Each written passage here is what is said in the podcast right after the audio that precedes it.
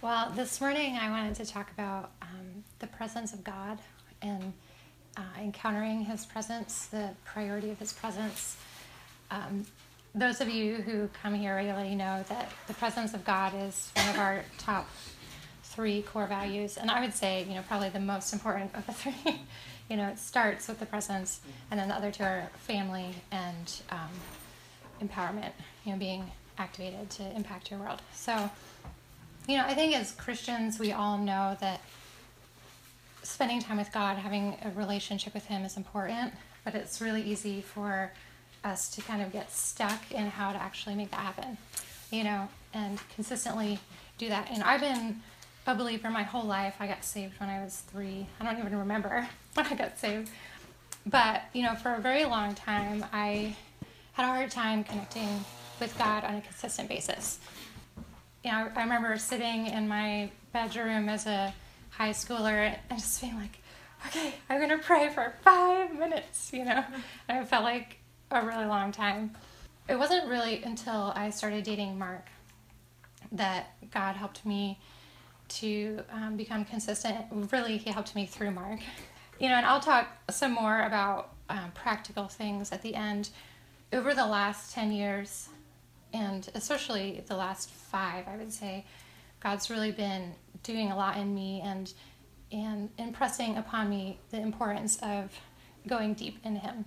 The reality is that God's presence is everything. It has to be the foundation and the starting place for everything in our lives. God's goal from the very beginning has been intimacy with us. When He created the world, He didn't create a business or even a I mean, we call it the kingdom of God, but it's not like a top down kingdom like what we might think of the world's kingdoms. He created a family. You know, he created kids. Adam and Eve were his children, and he spent time with them every day. God's kingdom is a family, it's not a corporation. His presence was part of their inheritance in a very real sense. You know, every day they were walking in the garden with God. And then when they sinned, it actually says that they hid themselves from the presence of the Lord God. So there's a very clear connection. You know, they knew, oh, we've sinned, and they ran from his presence. Ever since then, you know, it's the story, the Bible tells the story of God bringing people back to his heart, you know, redeeming his children that that left his heart. And that's the, the great message of the gospel is that we're welcomed back into his presence. That's the core of it. In Revelation 3:20, Jesus said, I stand at the door and knock. If anyone hears my voice and opens the door, I will come in to him and will dine with him and he with me. And we can, of course, use that as a, a salvation message, but he actually said that to people who were already believers. You know, and he was saying, I'm already here. I'm like right outside your door. Knock, knock, knock. You know, will you welcome me in? Because my number one desire is to spend time with you, you know, to eat with you. In, the, in that culture, eating together was meant ha- having intimacy. That's what he wants. And um, the verse, the main verse I'm going to focus on this morning, which has spoken to me a lot about spending time with with God, is 2 Corinthians 3:18.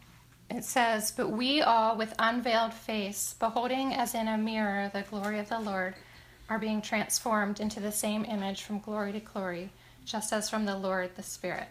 And that comes at the end of a whole chapter, which I wish I could read the whole chapter to you because it's really amazing. So you can go home and read it later if you want.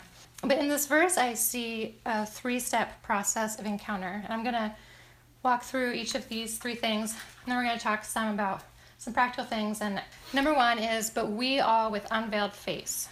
Just some backstory. What is it? What does what did Paul mean when he talked about the unveiled face? When the previous verses in the chapter, he talked about how Moses, when he came down from Mount Sinai with the um, after talking with God, meeting with God face to face, he would put a veil over his face, and he did that because the Israelites couldn't bear to look upon the glory that was like residual on Moses from having been in God's presence. God wanted his people to live in his presence and to have to be free to interact with him but they actually chose to have rules of a relationship. You know, when, when the people arrived at Mount Sinai, God said to Moses, I want to make you a kingdom of priests. You know, think about that. Like priests were the people who went in to God's presence. They were the, but he's like, I don't want there to be just priests scattered among you. I want you to be all priests. I want a whole kingdom of people who are meeting with me face to face. And so that was God's heart at Sinai, Mount Sinai. But when he revealed himself, you know, so then he reveals himself in this big cloud and there's like lightning and thunder and and all the people are warned not to touch the mountain or they might die and you know all this and and the big booming voice of God.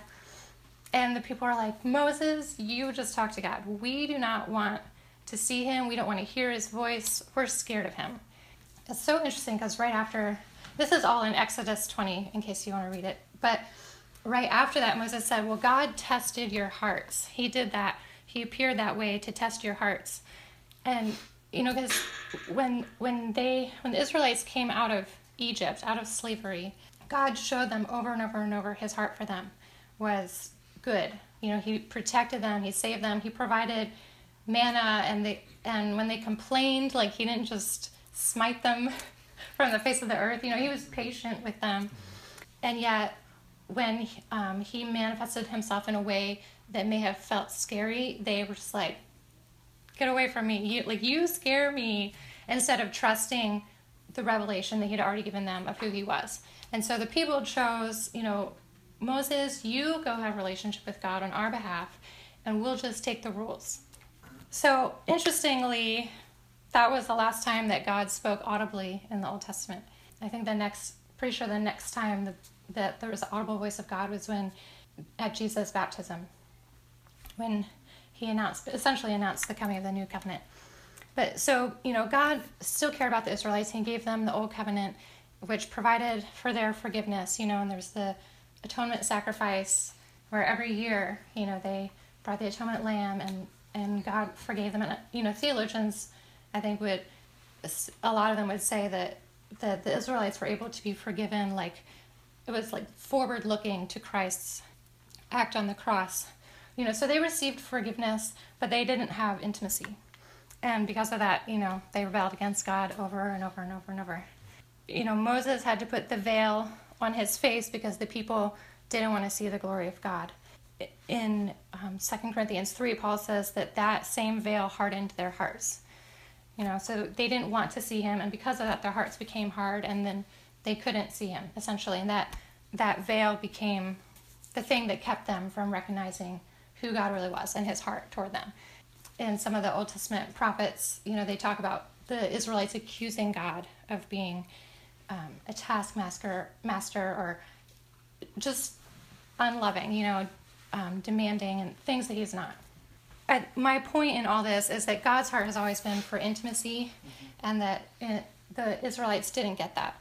And one of the pictures I love a lot from the Old Covenant is something called the bread of the presence, which was part of the uh, tabernacle and then also the temple once they built it.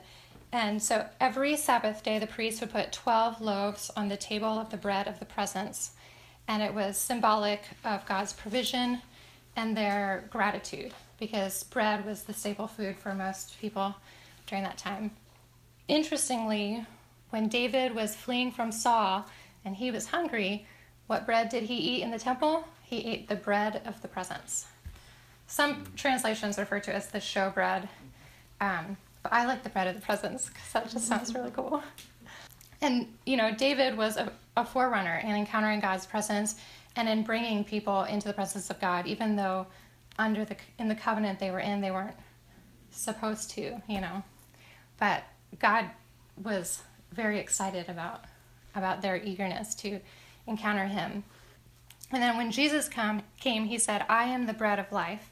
He who comes to me will not hunger, and he who believes in me will never thirst. In John 6 35. So his presence is literally our sustenance, it's our bread. You know, and so even in the old covenant, God was saying, My presence is what you really need. And so in Christ, who was who is the exact representation of the Father, that veil that keeps people's hearts from seeing who God really is and his heart for us, that veil is removed. And we're able to truly see him. So that's what it means when it says, We all with unveiled face. We're able to come into his presence and see who he really is and see his love for us. We're able to see him as a, a good father, not a judgmental father. We're able to stop hiding and to come into his presence, even if it feels scary, because sometimes it is scary to be vulnerable. We're able to stop hiding. And, you know, and there, the Bible says so many things about the what we receive in his presence, um, including rest, refreshing, joy, protection, help, favor. We are able to go into his presence with unveiled faces. And then Number two, beholding as in a mirror the glory of the Lord. In the Old Covenant, the great fear was the loss of the presence of God. You know, Moses said, Don't send us out of here if your presence won't go with us. And David said, Do not cast me away from your presence, and do not take your Holy Spirit from me. And Isaiah said, Oh, that you would rend the heavens and come down. But I have good news. He already did. he already rent the heavens, rent the heavens and came down. His presence is with us and in us now. So we don't ever have to pray like God, come, like don't don't send me out of your presence. Um, we now have continuous access to His presence as part of our inheritance. We don't have to earn that right. You know, no matter what we do, we can make super big mistake, and He's still like, I'm here. You know, my arms are open. We are pre-forgiven. We just need to go and repent. We don't need to pray for his presence because, um, as Colossians 1 27 says, Christ in us is the hope of glory. You know, what's so incredible about this verse is that, you know, Paul said that we, we don't just behold the glory of the Lord, but we behold it as in a mirror. You know what that I mean? Like, what do you see when you look in the mirror? See yourself. The point is, you know, Christ is living with us and we're able to behold him within us. That's not that we were, I mean, I'm not being weird and we don't worship ourselves, but the Holy Spirit lives within us and um, there's a very real way in which we can commune with him all the time because he is present within us. I don't really have language for how to explain that, but I know it's true. in 2 Corinthians 4 6, in the you know the very next chapter, Paul said, for God, who said, Light shall shine out of darkness, is the one who has shone in our hearts to give the light of the knowledge of the glory of God in the face of Christ. God, the God who created light, you know, it was dark and he spoke light. That same God released light into our hearts, enabling us to have the knowledge of his glory, which is demonstrated in the face of Christ. And you know, the word for knowledge there means like experiential knowledge. We are able we are able to encounter the glory of God in a very tangible sense. I was thinking about how to explain this because my desire is for all of you to have a very deep relationship with God. But I think there's a way in in which we can in any situation any, you know, all the time, wherever we are, whatever's going on around us, that we can step into an awareness of God's presence with us. And that that's His desire for us, that we can live, continually live from the presence of God. You know, like Brother Lawrence talked about practicing the presence of God. But that, like, I can be in the midst of a super stressful situation and just be like, okay, I'm gonna just like step in, just like step into the presence. And it's that easy because He's with us. And all we have to do is look inward to where the Holy Spirit dwells in our hearts.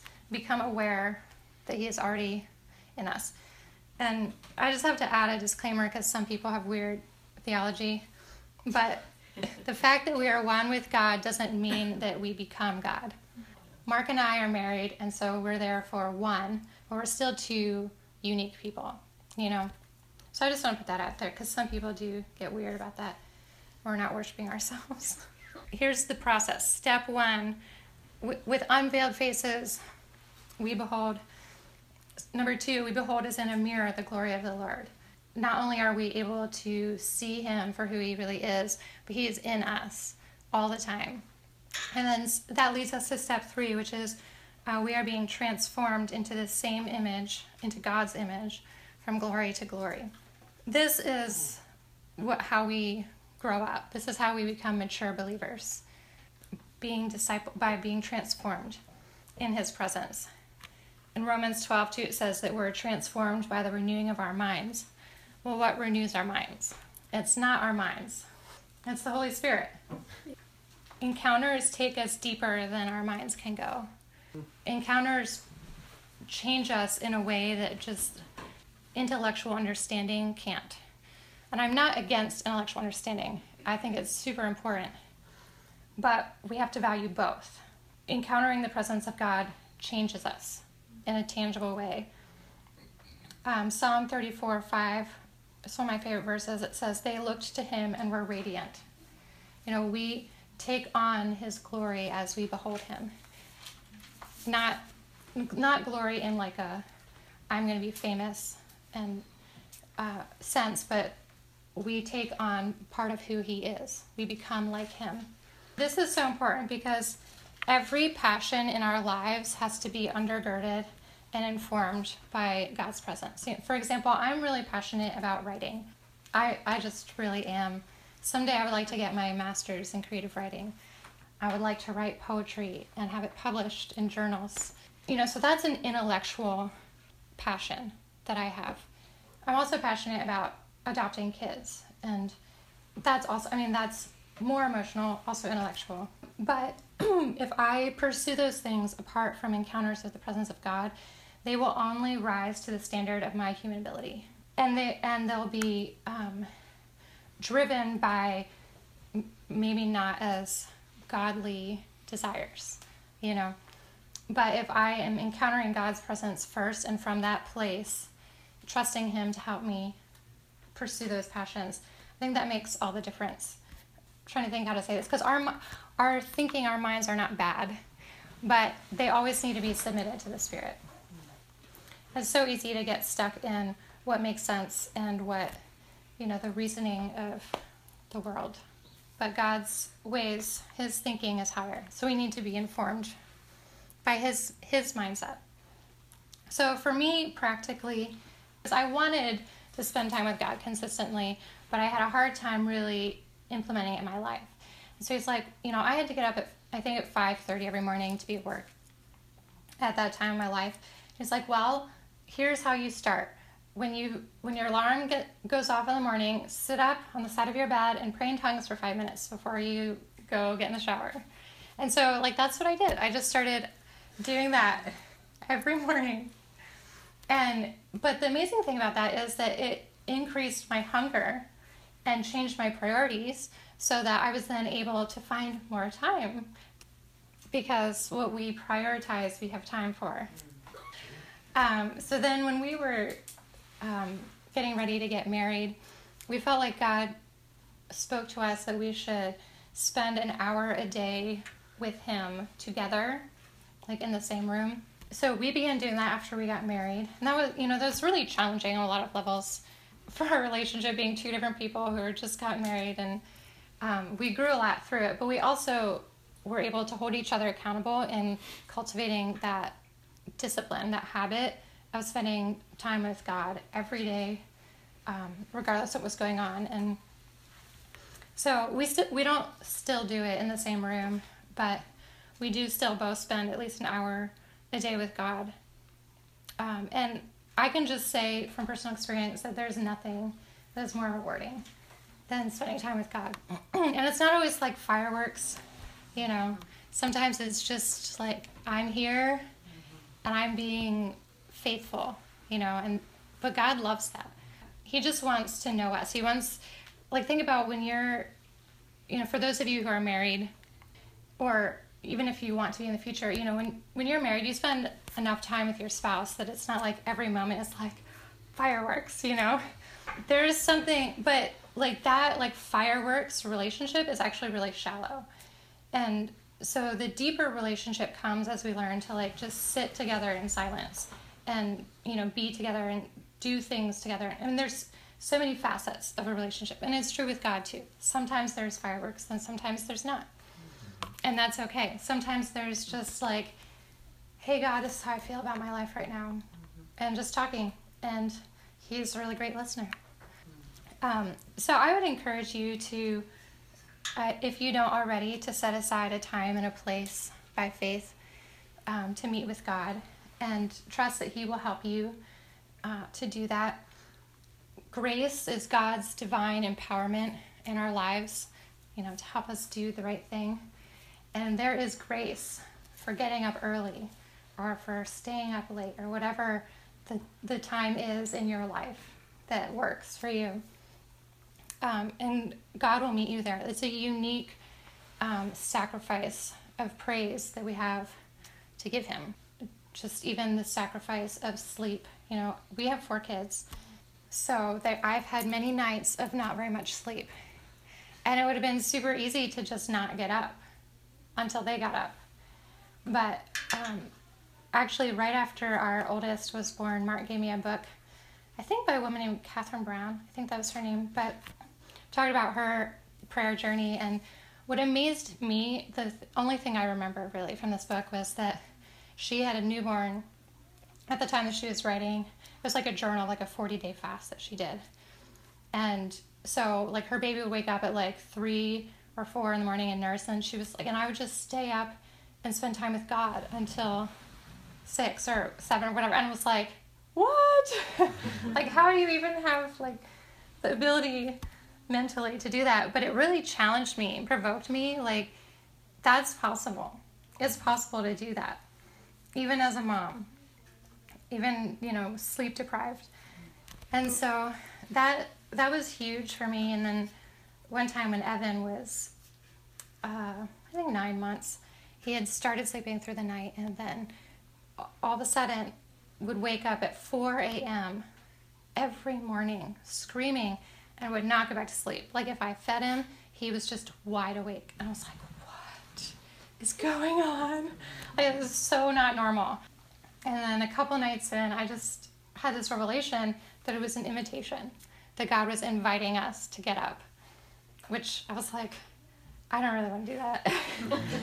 but the amazing thing is that when we started getting up at four, immediately Evan started sleeping again. So he did not, like the next morning, like we got up at four and he did not, he was just out.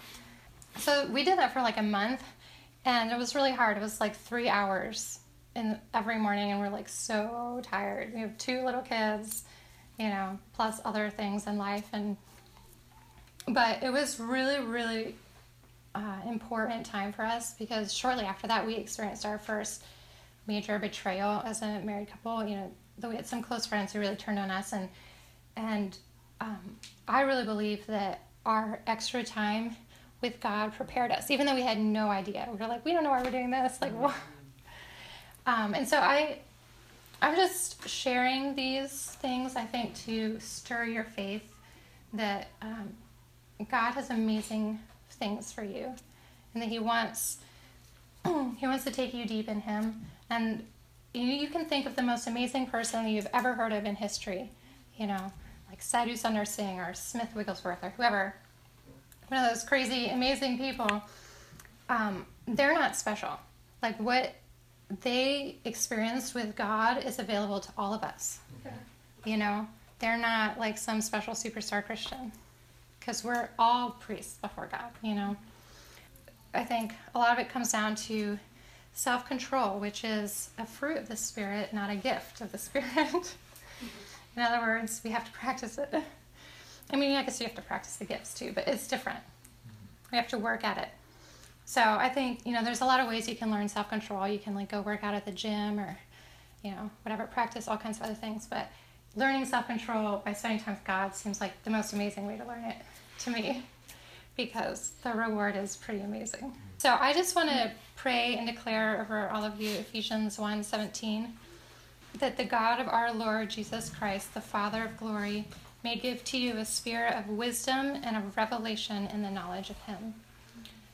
And God, I thank you for every person in this room, every person who will listen to the recording. I just bless them to go deeper in you.